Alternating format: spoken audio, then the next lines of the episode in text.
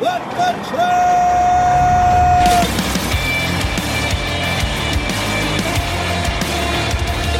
You are listening to What the Truck?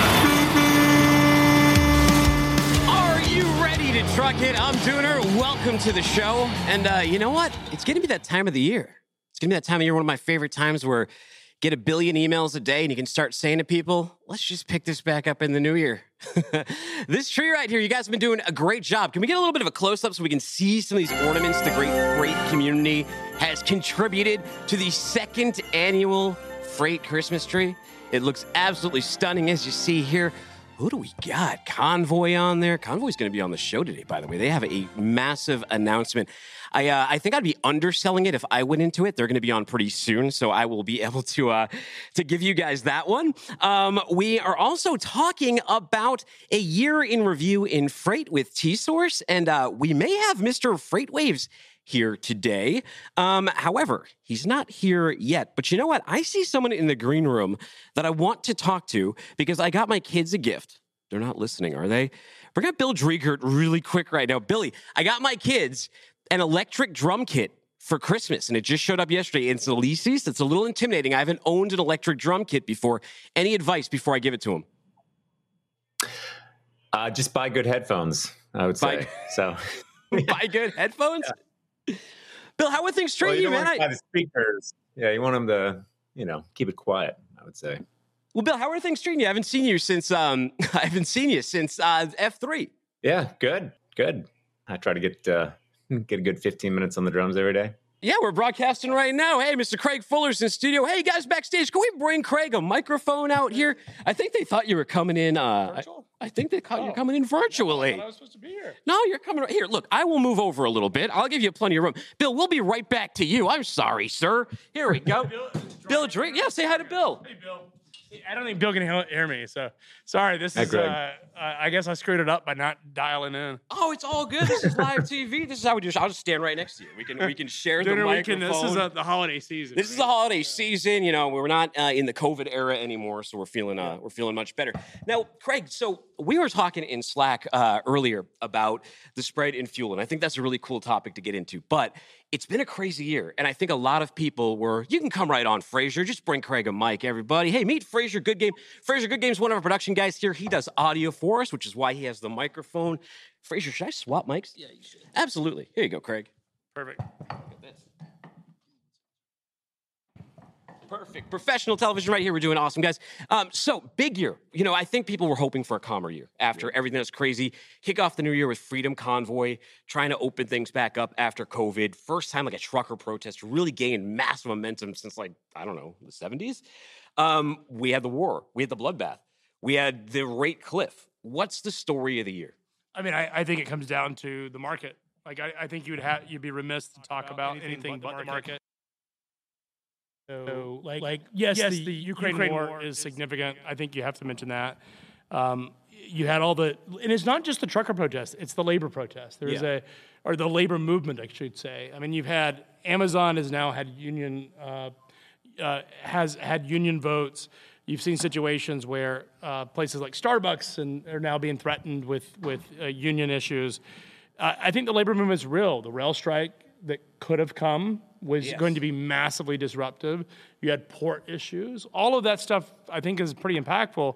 So those are the two biggest stories of the year, but I think the backdrop is the economy. Yeah. What I think is, I think what we're seeing now is inflation, inflation has caused everybody to realize that while they have done well financially in terms of just making more money, they're not they're not keeping ahead. And I think it, we've just seen a much greater division between the rich and the poor. And this economic cycle is certainly exacerbating that. I mean, just look at trucking. It's the small truckers that are really impacting it. You mentioned fuel prices. Yeah. Um, you know, wholesale rack prices that the big trucking companies buy their fuel on. They're the, they're able, you know, they've seen a, a collapse in diesel prices over the last couple of months, whereas the retail price has not seen that. No, no, you know, so it's funny you mentioned that. So I went out, I asked the trucking community what their, what it costs them to run, right? What they need per mile to make it happen. I heard answers anywhere from one dollar fifty to, depending on the mode, like three dollars and fifty cents, but in dry van, it was one dollar fifty to two dollars. We have a chart right here. It's our N T D L I. That is dry van rates, line haul only. I went through this thing. The lowest we hit this year in twenty twenty-two was one sixty-one. My question for you is next year, over, under, will at any point we go below one thirty? I mean, one thirty is not sustainable long term. Yeah. yeah. I mean, it also depends on what the price of fuel does in terms of how sustainable. I don't think fuel is going to get to the back to, you know, really low levels in terms of being thirty dollars a barrel. I don't think oil will do that. Certainly th- don't think diesel will drop below two dollars a gallon. So that it's unlikely that we would ever go to one dollar thirty for any sustained period. I think you're asking, will it ever hit a buck? Yeah. I don't think so. I mean, that is far below the variable operating cost for most trucking companies, even with fuel really um, dropping as much as it has in the uh, wholesale market. There's no reason to think that that would be above the price, the variable cost that it takes to operate a truck. Now, there's haters out there that you're like Mister Doom and Gloom, right? Mister Freight Waves, he's Mister Doom and Gloom. All he talks about is bloodbaths like Lady Bathory or something. However, you turned positive recently. You said that, you indicated at least, that in June, things may pick, pick up a little bit. You know, it's funny because back in two thousand twenty, in the summer of two thousand twenty, I was getting... Uh, people were attacking me for being overly bullish. Like, I was nuts because we were... I, Bloomberg called me the most bullish guy in America when yeah. I was on T V uh, in the month of May or June of uh, in the summer of two thousand twenty, because I was talking about how this is going to be an aggressive recovery in the economy. So, yes, I have been overly bearish, but yeah. I would also say well, you've been overly that, right. that has been right. I don't. All of the folks that have sort of disagreed with our view on a freight recession. Now, maybe the, the term bloodbath has been this really polarizing. It's created a lot of sort of, you know, it, it's very dramatic. Yeah. Like the, the term bloodbath is a very dramatic term. I understand where it's a very um, triggering word, and I understand where people can very uh, can, can can gather that. The reality is we've hit a freight recession, and yeah. all of the bullish arguments that have existed for the last couple of quarters are just gone. We now see the L T L operators, and L T L isn't subject to the supply and demand challenges that the truckload market is, because there are significant barriers to entry. If you and I wanted to start an L T L company, yeah. and let's say that we're going to do Chattanooga to Boston, this is our lane, um, we would have to go build a, a whole terminal network. We'd have to have a local driver in Chattanooga, a couple of them, to bring it back to a terminal, sort freight, and then we'd have to do the same thing in Boston, is we'd have to build a terminal and that. If we want to do a truckload operator to build, to do the same thing, we would just simply get in a truck. It'd be two men in a truck going yeah. from, we'd drive team. What would we drive, by the way? What would we drive? I, what do you guys think? Do you think we, I was in a, like the Hyliion I was in was a Peterbilt, and I really liked it. I like the Mack Anthem. Yeah? Yeah, Mac I mean, Anthem? They're expensive, but I think they're the best looking truck on the road. I think it was a Peterbilt five seventy-eight, if I'm not wrong, yeah. You, you like yeah. your, your Peterbilt? I, I like the horn on it. Or maybe it was just that they let me use the horn a lot, and that got yeah. me into it. So anyways, I, it's it's a different market. The L T L market, we've seen that dry up, and I think that's the sort of the indication that things are dire, are, are, are, are struggling. We've also seen the ocean market. So yes, we have been Doctor Doom and Gloom, you can call it. That is true. And I, yeah. I, I, I think the reality is we we forewarned what people are now seeing. Yeah. And if people had taken, I, I talked to a, a, a guy two nights ago uh, who I have known. I hadn't talked to him in a couple of years, but two years ago, he he went out and started a trucking company, bought fifteen trucks. And he was panicked this week. He was texting me, asking me to invest in his business because he's behind. And I said, you need to sell your equipment because Q one's going to be any worse. And he's he's underwater.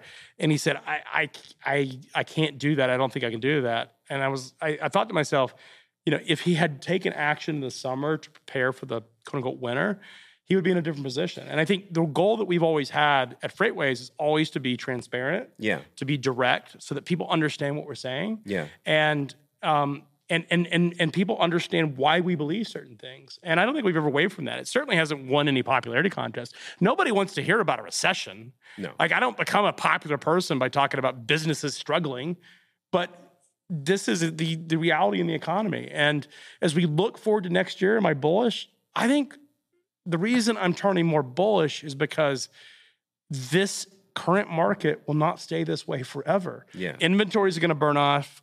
Inventory is going to replenish. The Federal Reserve is going to start cutting interest rates at some point in the future.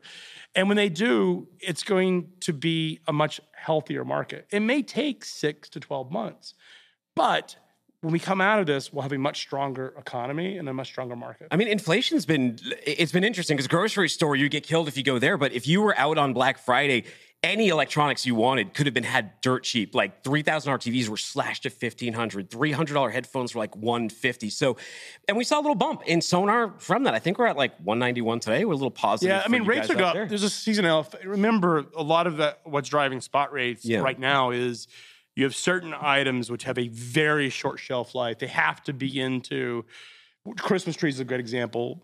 Wrapping paper is a great example. If you don't have Christmas trees to the Christmas tree lots by December twentieth, then you, then you're there's no point in even doing it. I don't know anybody that shops for Christmas trees. On December twentieth? That would be like... December, I, it's like the bad I, dad. I, I have the fake Christmas trees, so I don't, I've never had a real Christmas tree. You're I'm soul, one of, Craig. I'm one of those guys. I will convert you. I should have brought my tabernacle. Dude, I have, like, I have bad allergies. My, yeah. my, my, my mother-in-law always has a real Christmas tree. I talked them into the fake ones. Ooh. Well, so. Hey, let's go through one more thing, though. So it's like Biden, you know, Biden's been on T V and he's been like, I need the stations to drop the pump prices. You said something interesting to me the other day. You said, you know, in some ways, he's kind of right. And we have a couple charts here that's going to show you the spread. Let's start with this one. What are we looking at? Yeah, so this is the wholesale price of diesel, the U L S D, the ultra-low sulfur uh, uh, uh, rack price, which is wholesale. So that is assessed based on the New York Mercantile Exchange, which the C M E owns, the futures market in New York. And they basically daily trade the price of diesel, ultra-low.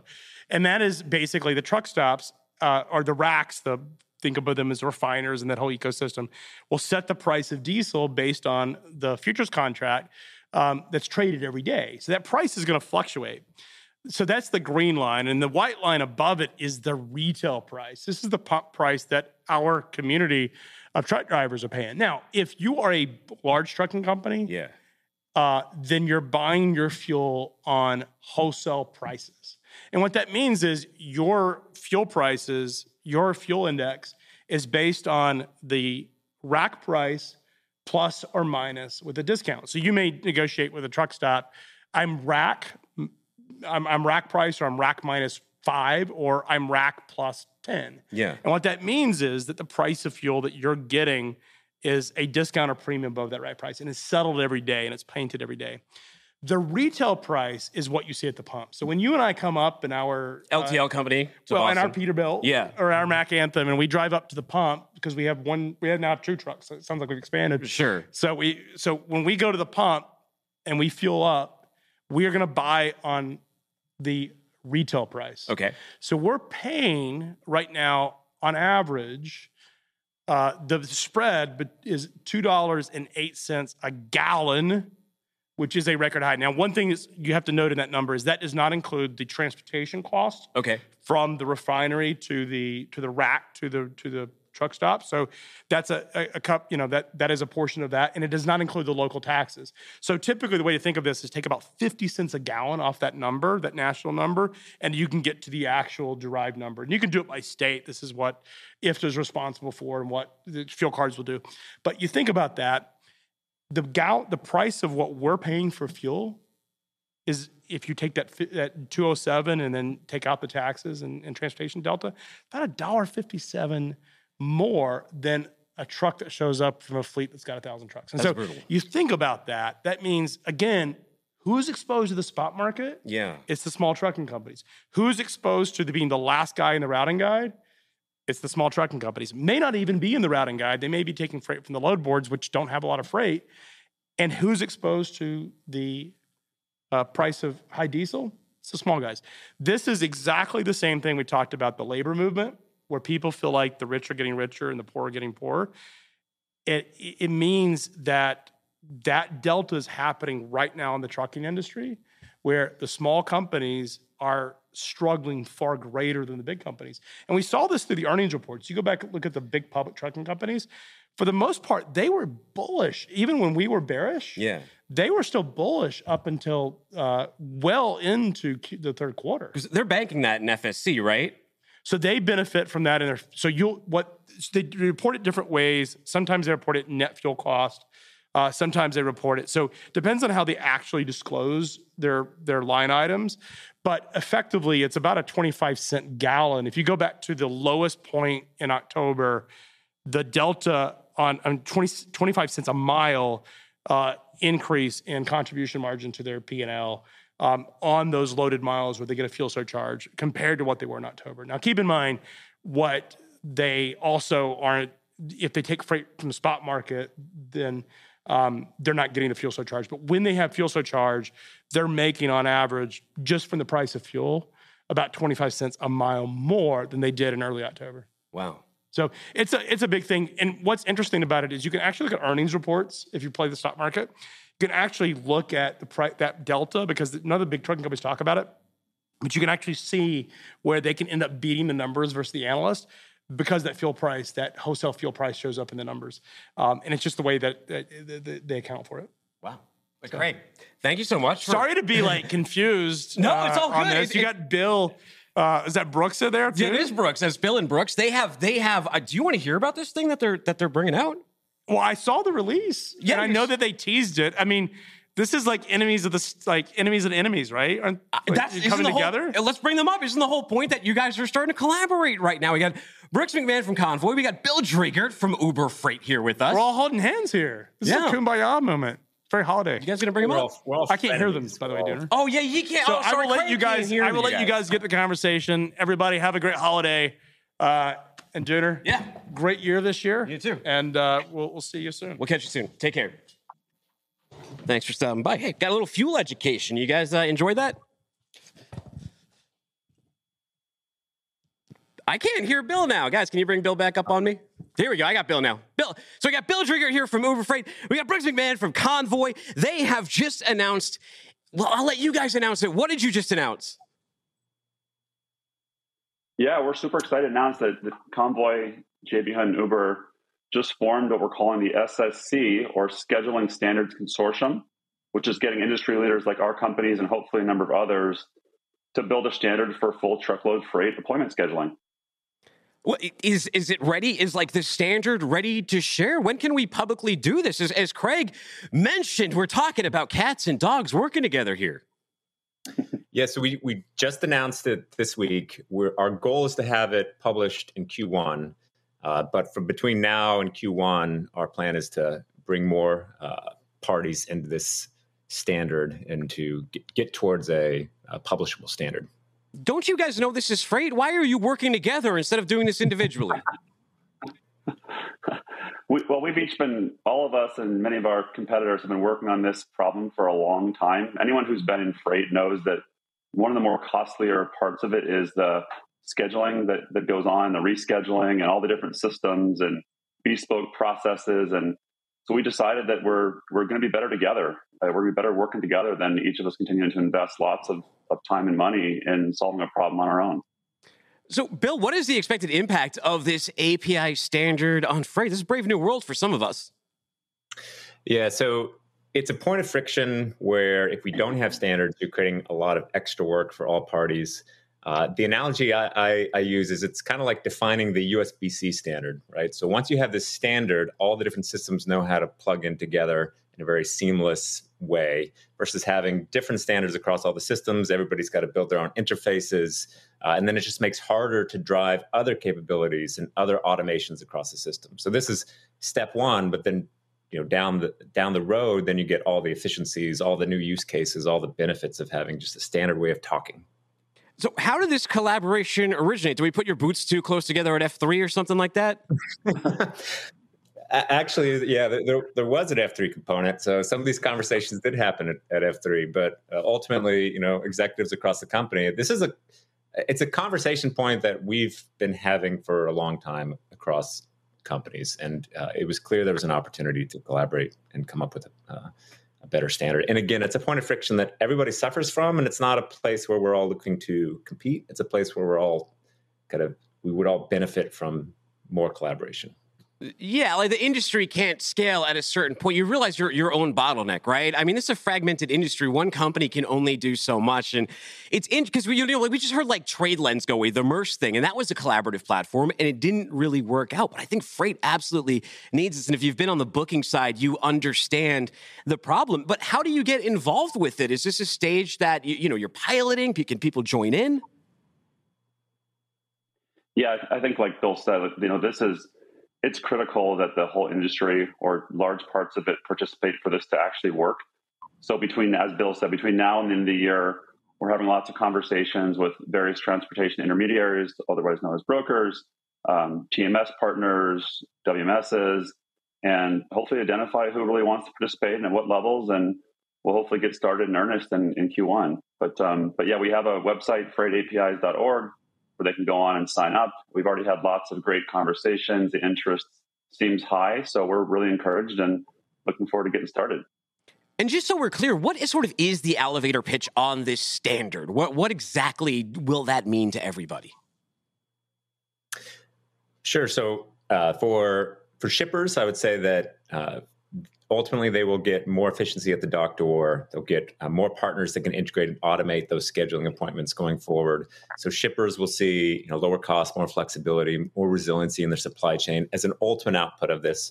For the T M S providers and the carriers and the brokers, it's really about near term, just aligning on an easier way of doing business. It means less dev hours spent on integrations. It means uh, less friction. It means that they will be able to engage and interface with more systems across the ecosystem.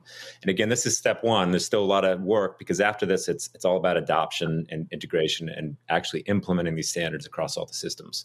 But as we go down that path, everybody will see just benefits and easier communication. Scheduling, I always say, is it's, a, it's the final frontier of automation. It's the probably most fragmented uh, step of the load lifecycle in terms of systems and processes and standards. And so if we can all come together and simplify that, again, everybody wins. And Brooks, I guess before I let you go, my last question is, is there a use case? What would be like a really good example of a use case someone would be using this in, especially like as an early adopter? Yeah, I mean, I think the the main use case, you know, as, as Bill sort of described, is you've got a bunch of folks that are currently going into various T M Ss, or they've scraped T M Ss, or they're making phone calls or sending emails to try and get that optimal appointment. And in the future, ideally, they'll have they'll have this standard built into their own system, so they're working in their normal workflow and they're able to schedule the appointment and save themselves and the other side of the coin uh, a lot of time. And I think that's really important for the industry. And hopefully, all those those costs will get ultimately passed on to to the different parties, or those different uh, savings rather. Well, that is excellent. If people want to learn more, where do I send them to? freight A P I s dot org. Freight A P I. And if my kids, after they get that digital drum set, Bill, if they need to learn more, I'll uh, I'll hit you up for some virtual lessons, my man. Yeah, I do have more advice. So any anytime. Oh, and, okay. and one other point before we break, I, I gotta get we gotta get an Uber Freight uh, ornament on that tree too. Yeah, where is it? And we need a holiday message from you guys too. I'm looking for funny. I'm looking for offices. I want people. It doesn't have to be overly corporate. You know, this is this is What the Truck. Appreciate you guys. Have a have a Merry Christmas. I'll be on the lookout for that ornament. Happy holidays, and I'll catch you in the new year. Thank you. Happy holidays. Boys. Like those guys. All right, we're going to tip the band. I know things got a little uh, chaotic in the open, so I missed it. Sorry about that, A I T. I'll jump right for you here. Did you know A I T publishes a global transportation market report every month? So if your business needs information about air and ocean trends, carrier updates, economic forecasts, North American trucking, and customs clearance news, you can get all of that and more in an easy-to-digest overview. Best of all, it's free to download, right? Look at this economy. Who wants to be paying for these reports, right? People aren't even getting Lululemon pants. Talk to you about that later. Uh, the December edition is now available at A I T worldwide dot com. Go check them out for all of your needs. Meanwhile... Now we're here with cats. You put up your Christmas tree. I know that you are highly afraid that they will jump and attack them. Our own super trucker, he had his fake tree. Apparently he's on team Mister FreightWaves with their fake trees. Shame, shame, shame. Well, his, his cat managed to make it up in his tree, but that one's pretty high up. You think these two cats will be able to do it? White one looks like he's uh, found a spot. He's judging it. Oh! But he made it. He made it. He was right dead center in the middle. God bless cats. Don't ever mess with them. Let's see who we got up next. We can talk about transportation going green. What do you guys think about that? Larry Cox, Vice President of Sustainability at P G T Trucking. What is going on? We're going to talk about how they're pioneering sustainable initiatives within the trucking industry. Larry, how you doing? Not bad. What's Afternoon. Up? Where are, you, where are you sitting? What part of the world are you at? Aliquippa, Pennsylvania, just outside of Pittsburgh Airport. Interesting. Interesting. Tough season for the Steelers a little bit, but, you know, love the city. Love the city. You've been you've been in sustainability, I believe, now for at least a decade, correct? If not longer, fifteen years, twenty? Uh, myself or the company? Yourself, you, you, you, the man. Uh, actually, no. I'm an um, I'm what we affectionately call around here an old mill hunky. So I spent twenty-five years in the steel business. I've been in trucking for the past eighteen. Interesting. So you know trucking really well. So you would know that trucking, um, that going green is not just about getting a better truck. There's a lot to go into that. P G T's future of flatbed is something is a company-wide movement. But what is it if people don't know? Well, we're looking at all aspects of the business. Um, you know, there's there's a thing going on out in industry in terms of people have to be more efficient. They have to be more green. We have to reduce the carbon. Um, you know, we're a trucking company. We don't make trucks. We don't manufacture or distill fuel.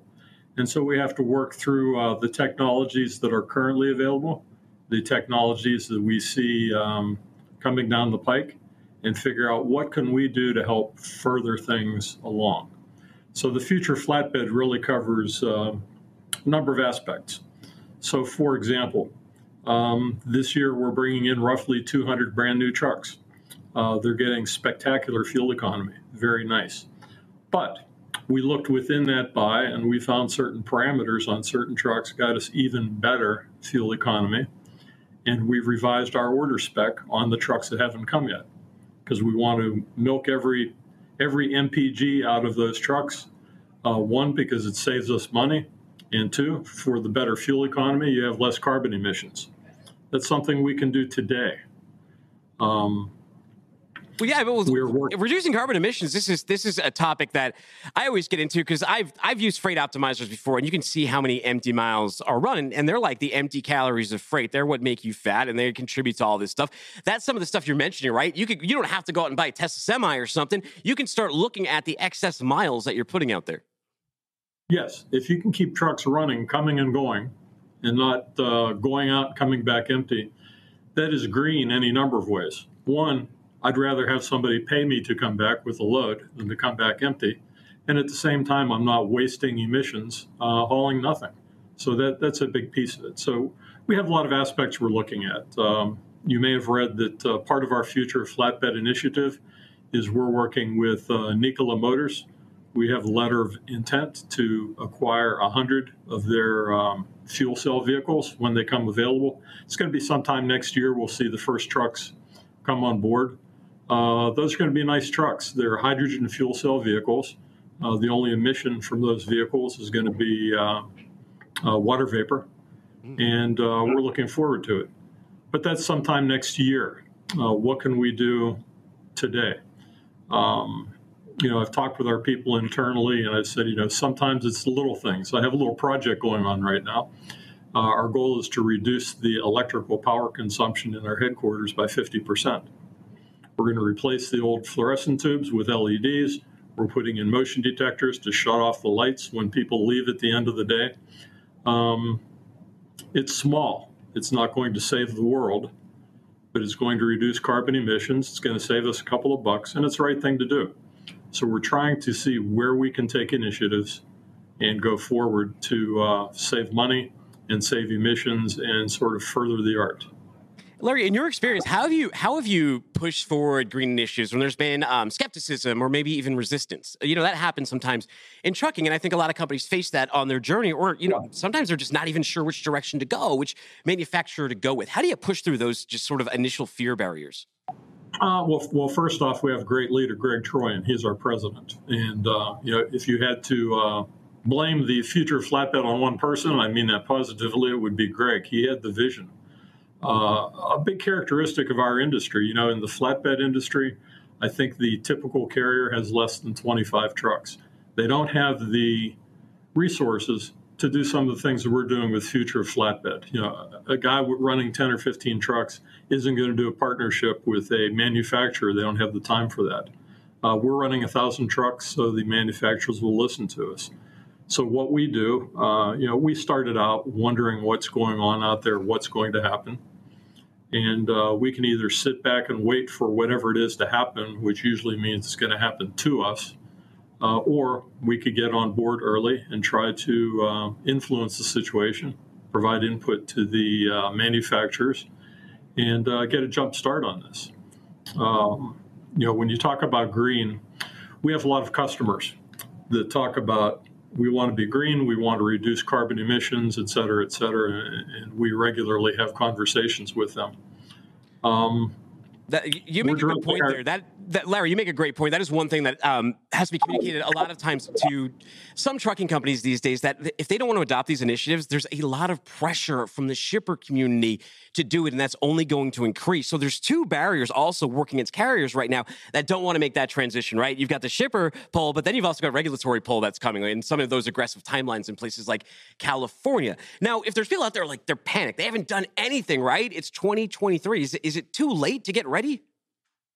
No, it's not too, it's not too late. Um, now, I'll give you an example. You know, we talked with all of our customers. I've had my job, Vice President of Sustainability, since June. Uh, we've talked with our customers, and we have lots of customers that are putting promotions out and, and talking about decarbonization, et cetera.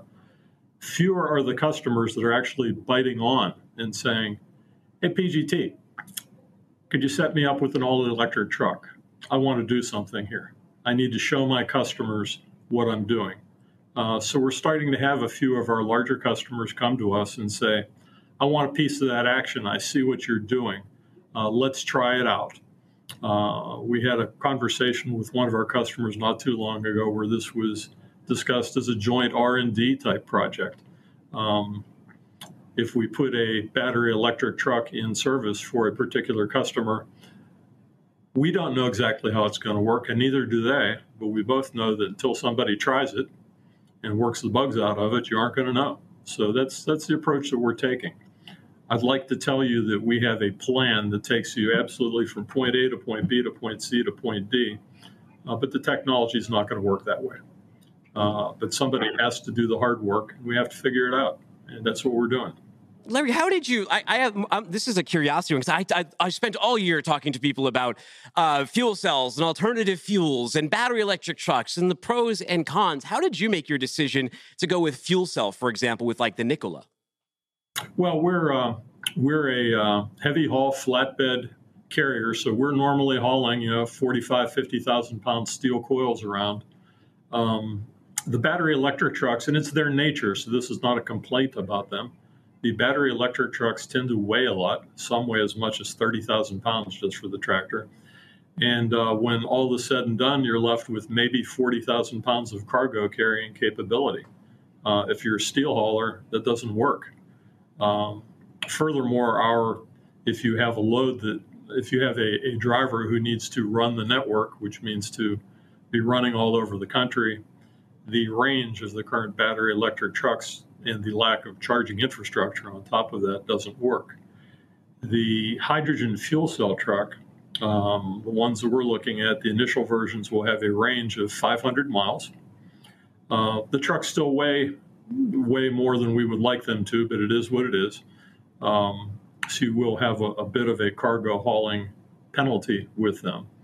But our view is that the hydrogen fuel cell truck is um, more amenable to our longer haul, heavier haul, high, high G V W, high weight cargo application. Uh, so bottom line, if you're going to haul a fifty thousand pound steel coil with today's technology, that's not going to happen with a battery electric truck. Yeah, well, you know, you're trying to do, and you make a great point there. You know, some people are just trying to solve port runs or dry van runs. You are having some of the highest demands and highest needs pulling flatbed. So starting from, from your perspective, you have a big hill to climb, and it's really cool to hear how far you've gotten so far. What what got, what has you excited about all of this as we move into twenty twenty-three? Uh, just basically being the first ones out there and uh, seeing how it works. Um, by the way, my comments on the electric trucks are not to take a shot at them. They actually oh, no. have a great, they have a great application in drayage applications, uh, local applications where maybe you do one hundred, one hundred twenty miles in a day and you come back home, plug it in, put it to bed at night, start all over again the next day. Uh, so there's certainly a place for those, uh, but battery electric will not cover the uh, longer regional and long haul freight. It's just, it is what it is. Uh, but our excitement is one, you know, being first, being up front, being the leaders, uh, that means something. you know, uh, going to a customer and being the one who started it is a lot more fun than the one who the customer comes to and says, hey, carriers A, B, and C did it. When are you going to get on board? So, yeah. Um, well, it feels a lot more holistic we'll be- that way too, right? Or a lot more genuine when you're like, this is something we already offer versus like, it's just, you know, carrier says, oh, we need you to check this box for our E S G score or anything like that. You've really yeah. got to get into that mindset, as you mentioned at the beginning of all of this. Yeah. So some of what we're doing is, is not glamorous. So I'll give you an example of just today. With today's truck technology, uh, if the weather's really cold, you need to plug your truck in to keep the uh, the engine block warm. You got a block heater. But if you leave that truck sit over the weekend or sit over the course of a week, you may find out that you have a truck with a nice warm engine and it won't start because the battery's died. Mm. Um, and so there are various technologies to automatically start the truck over the weekend to occasionally charge up the batteries. Uh, I found myself this morning saying, well, that's kind of silly. I've got a truck that's plugged in, yet I still have to start it up and burn diesel fuel to take care of the batteries. So I've had conversations with representatives of two of our major manufacturers that supply us with trucks and said, you know, how can we work together and set up our trucks to when I plug them in, I keep the engine nice and warm, but that I also throw a little bit of juice to the batteries. So I don't have to run the engine to charge the batteries for a truck that's already plugged in. Not very glamorous, uh, but again, it's one of those little things, and sure. um, somebody, needs, somebody needs to start it. That's a, that's a, a personal peeve of mine, so I'll be happy if we get that one solved. Oh, yeah. I, yeah. I mean, we still have to figure out a lot with charging, and, and I can understand why battery electric trucks are still sort of in drayage pilot programs. It makes a lot of sense. That's not yeah. to slight it, of course. Technology has to build, and we're seeing momentum in that space. People who want to get in touch with you, though, they want to get in touch with uh, with your company over here, and they or with P G T Trucking, and uh, they want to get sustainable in flatbedding. Where do I send them to? Send them to me. Send them to you. Go talk to Larry Cox. Yeah. Larry Cox, L. Cox at P G T trucking dot com. Well, Larry, I don't know if we have an ornament of yours on the tree, do we? Maybe we do. I'm not sure if we don't. You got until next week to send one. We'll throw it right up on here on the Freight Holiday Tree. Appreciate your time today. Okay. Okay, take, great. Take care. Happy holidays. Okay. Hey, by the way, we got a new addition to the set right over here. It's that number one supply chain sign from University of Arkansas. Awesome guys over there. David Dabrowski. We got Fug- uh, Fugit over there, Brian Fugit. We got Daniel Stanton, Matt Walla, School of Business. Really cool stuff. All right, X B O. Shout out to another sponsor. X B O is driven to put your freight first. With coverage in ninety-nine percent of U S zip codes, as well as key routes to Mexico and Canada, X B O will help you get your shipments where they need to go, on time and damage-free, all fine-tuned by thirty-five years of world-class L T L experience. Learn more at L T L solutions dot X B O dot com. It's Friday. Good news, bad news. That's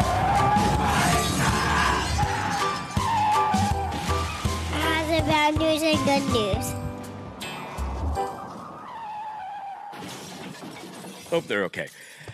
All right, we got a little bad news for you. There's an earthquake, right? No, nobody wants to have a shaker. I think there was just one up in uh, Canada, and it was funny. All the guys up in Alberta, the truckers I know up there, like half of them, like, like, oh, I got knocked out of my sleeper, and the other one's like, oh, my Christmas tree didn't even lose an ornament. But let's say you're in a really bad shaker. You've got this bed. That's the good news. Would you sleep in this thing? Check this thing out. Let's roll this video right here.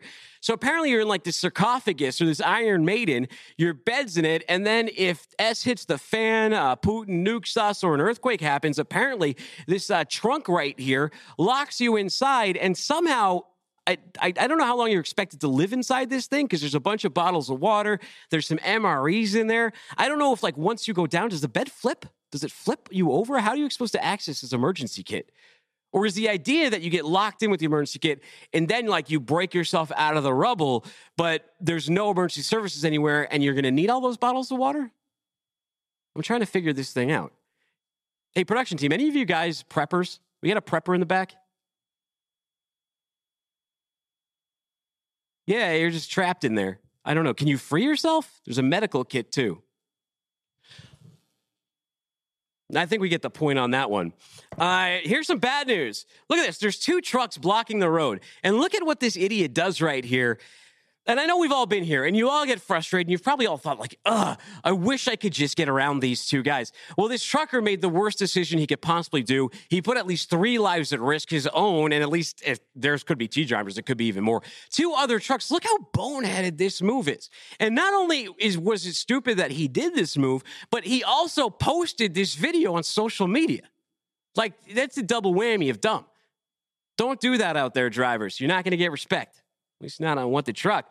Bad news, demand has collapsed, and even Lululemon can't sell their yoga pants. Take a look at this. Get those Lululemon yoga pants, people? There we go. Lululemon reported one point seven billion dollars in unused merchandise this third quarter. That is an eighty-five percent increase from last year. But here is the good news. The one you showed before. Yeah, there you go. It's right there. It's easier to find truck parking. My buddy, Barry Wimberly, he writes over here. What does he got for me? He says, I was at the Iowa eighty. It was half full. He says he pulled in a lot like last night. It was a little bit ominous. ominous. You could see the car carriers pulled sideways. Um, one last one over here. Christmas lights on a truck. Let's take a look at this right here. You think this is tacky? You think this is good? You think it's dangerous? Rooster thinks that uh, the D O T is going to be licking their lips, looking to see if they can find a light bulb out on that one.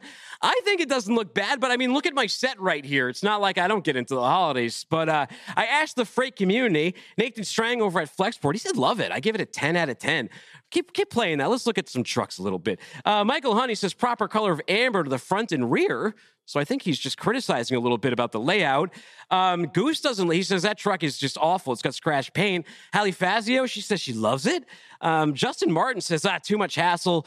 Seems like more stuff to clean the winter. Now, again, he is a quiet quitter on Christmas. He is one of those people with a fake tree. So take his opinion only as far as it goes. Charlotte says, uh, I see my brother doing this. I guess her brother's really into tacky Christmas lights like me. Um, ten Aircraft Incorporated says, looks fine for me. Paul Moden, foul. Budget Containers U K, we are one hundred percent in favor. I like it, guys. Um, Tricky Mick says, go big or go home. These trucks look incredible. Uh, not that truck. He says, these kind of trucks. Show this Hyliion one right here. Let's see like a little bit more of a professional design. And he's referring to that. So he says, if you want to put lights on there, you gotta, it's all about the presentation. You gotta make them look good. Derek Bezel says, fair. I didn't do it this year, but I usually put lights on my Tacoma. It's Christmas. Let's enjoy it. And Robert Lewis, he is a heavy haul transportation driver. He says this is one hundred percent foul. Oh, look who I see in the bullpen right now, too. We got someone coming up in the green room. We have one last surprise guest. It's Tom Griffin. He's the president at TForce Worldwide. And before we send you home for the weekend, let's recap the year. It's almost the end. Almost. Are we safe yet, Tom? Is the year done? Well, it's it's it's leveled off. Obviously, uh, we've seen business uh, levels. We do L T L, truckload, um, ocean, air uh, on our freight forwarding side. So we've seen, you know, things, uh, you know, capacity, I think, is uh, not as desperate anymore. And uh, right now we're just, you know, trying to finish out the year strong. It started out very strong, but we've probably seen about a, a ten, twelve percent decline over the last ninety days out there. So less service issues, um, not so, not uh, a lowering of the billing issues that we've experienced this year in the L T L industry. But uh, yeah, I mean, it's uh, there's been worse years. I remember two thousand seven, you know, two thousand eight. Um, is, hey, is now a know, good time? It, Let me ask you something, because Craig Fuller suggested to me earlier yeah. we should start a uh, two-man L T L trucking company. Is now a good time to start an L T L company? How's that market doing? Do you think it'll be good in twenty-three? Um, I think so. I mean, it's, you know, probably about sixty-five percent of what we do. Um, when we started out sixteen years ago, that's all we did. Just uh, we grew, you know, rapidly, you know, in that time period. And it's just... Uh, It's problematic with regard to just, you know, the inspections that are going on. Um, we're looking at probably one out of four shipments um, is changed in terms of class, you know, weight by the carriers, which which is, you know, grown every year. We we continue to see that trend, you know, probably increasing. And some of it, you know, really is due to, you know, shippers just taking a guess or, a, you know, a fly on a, a few things. But um, that, that, look, that, that inventory thing, Tom, that inventory thing, it, it swept through out the latter half of second year. Everybody was trying to stock up that inventory for the holidays, but it really bit a lot of shippers in the butt this year. We saw Lululemon was sitting on, eight, they sold eighty-five percent, they're sitting on eighty-five percent more inventory than they were a year ago. We've seen the Target struggles. We've heard, we've heard the Walmart one. So shippers have been very confused by this rapid change in the market or this year-long change. How have they reacted to you? Because they're the ones going to their three P L partners. What are you hearing from there? Um, same thing. I mean, and, you know, we do retail, but um, thankfully we're not, you know, we're really into more business to business manufacturing. Um, we do business with, you know, large bakeries like Bimbo and manage their inbound supply chain. Um, but yeah, I think the striking thing that, you know, uh, I was uh, informed, you know, our largest L T L provider, you know, out there uh, who we have as our primary, they're down almost thirty thousand shipments per day right now. And uh, so thing, there there is a uh, softness in the marketplace that's uh, impacting a lot of people, but I think that people are cautious. Um, there's a lot of industries that haven't slowed down. What we've seen, you know, the biggest uptick we've seen probably in, in the second half of this year is expediting. So people are, are letting inventory levels, you know, shrink, but it's causing them to, you know, have to expedite. And our daily, you know, next flight outs, you know, air freight shipments domestically are double what they were a year ago. Um, exclusive use carriage, you know, is probably triple.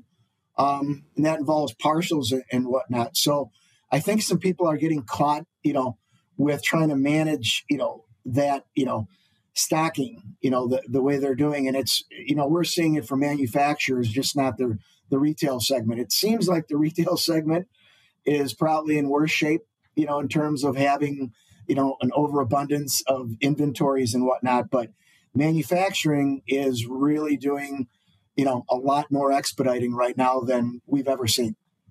Before we move on to uh, twenty twenty-three, when you sum up twenty twenty-two, though, what's good, what do you think your biggest takeaway from the year will be? And what do you think has been the most impactful on uh, either your company or your clients? I would say um, billing uh, yeah. has been, in terms of the problematic thing with us, um, not just our largest provider out there, but COVID forced a lot of companies, national carriers in particular, not so much the regionals like, you know, Dayton or Southeastern, but people are, you know, working from the house and they're they're not working in their billing teams as they did. So we are seeing a dramatic increase in errors, and it's forcing us to have um, either bi-monthly or weekly meetings with, you know, our, our service partners, in particular, you know, on the L T L side of it. Um, and, and it just, it's not getting better. You know, we've got some carriers that have come out with, you know, from, you know, coming out of, you know, twenty-one with the increase in, in shipments and volumes, uh, new rules like uh, capacity rules or truck order not used. And they're just wrong. And it's it's caused us to have to staff up. I've probably got a, a team of nearly thirty people that just work with the carriers and their billing errors uh, on a regular basis. And that's kind of, as a three P L, that's what we're driving, you know, some value from that in terms of being able to work with those corporate offices. But I haven't seen a drastic change like that until this year. So on the negative side, you know, that was it.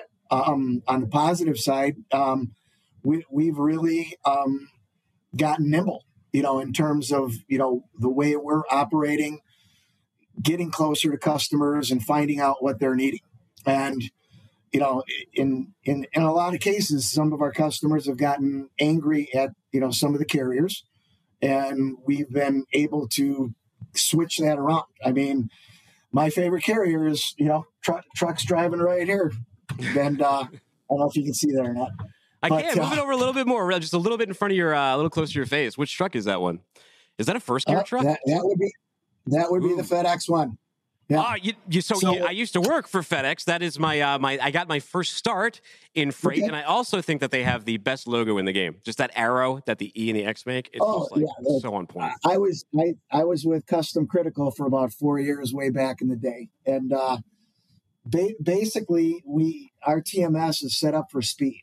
So if you're going from Chicago, Illinois to Southern California, you know, there's a carrier that does that in three days, just like X P O would do that, you know, in three days.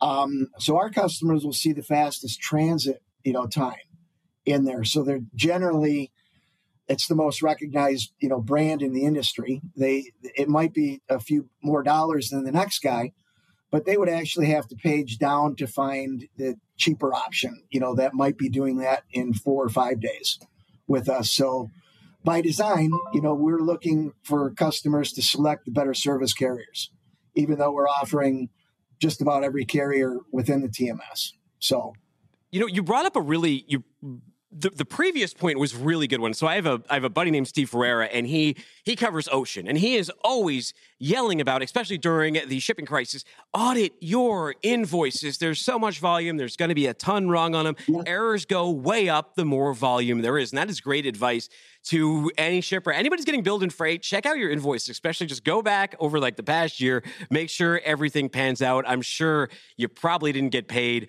or maybe you paid too much for some of these things. Now, the other thing you mentioned was service, right? So one good thing about demand slowing down a little bit is it's easier to pick a carrier. It's easier to pick a good partner to work with. You don't have to take some cut rate thing because it's the only truck on the road right now. How important is that service? You were just starting to get into that.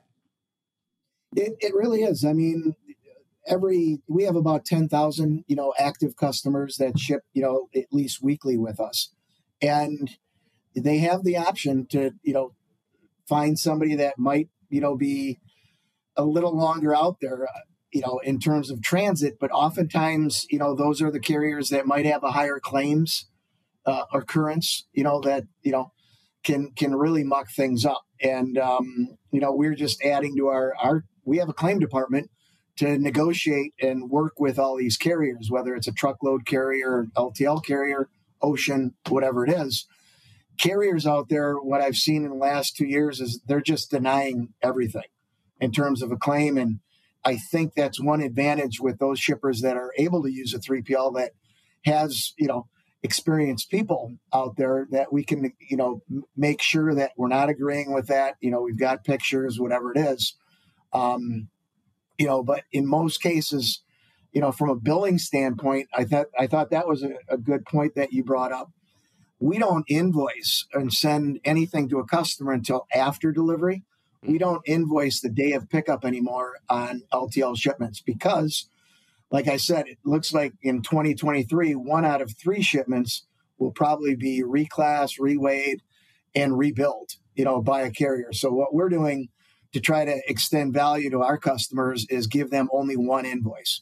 Now, our parent company, T F I International, doesn't, you know, like that, but we're we've proven to them that we would actually had to add a lot of staff to do rebillings because of what's going on in the L T L industry.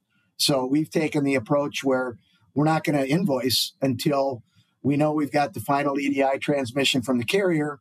And the weight class, you know, are typically the two drivers that change, you know, most freight bills um, are correct and in the system. And our, our system doesn't allow anything outside of a, a small variance to, to invoice anyways. So anyways, we've got, you know, checks and balances in there that I think it's it's the finance people with our customer base that, you know, we've endeared ourselves to, because they're not going through the normal process if they've got, you know, ten shipments a day. And all of a sudden, they've got to redo and, and cut another check for three or four of them on a daily basis. That's exhaustive. But it's what's happening out there. Tom, I got twenty-five seconds left. Lightning question. What mode will be the calmest and what mode will be the most chaotic in twenty-three? Um, calmest, I think, because of the lower volumes, is going to be the ocean. I, I think, you know, the t- tide has turned on that.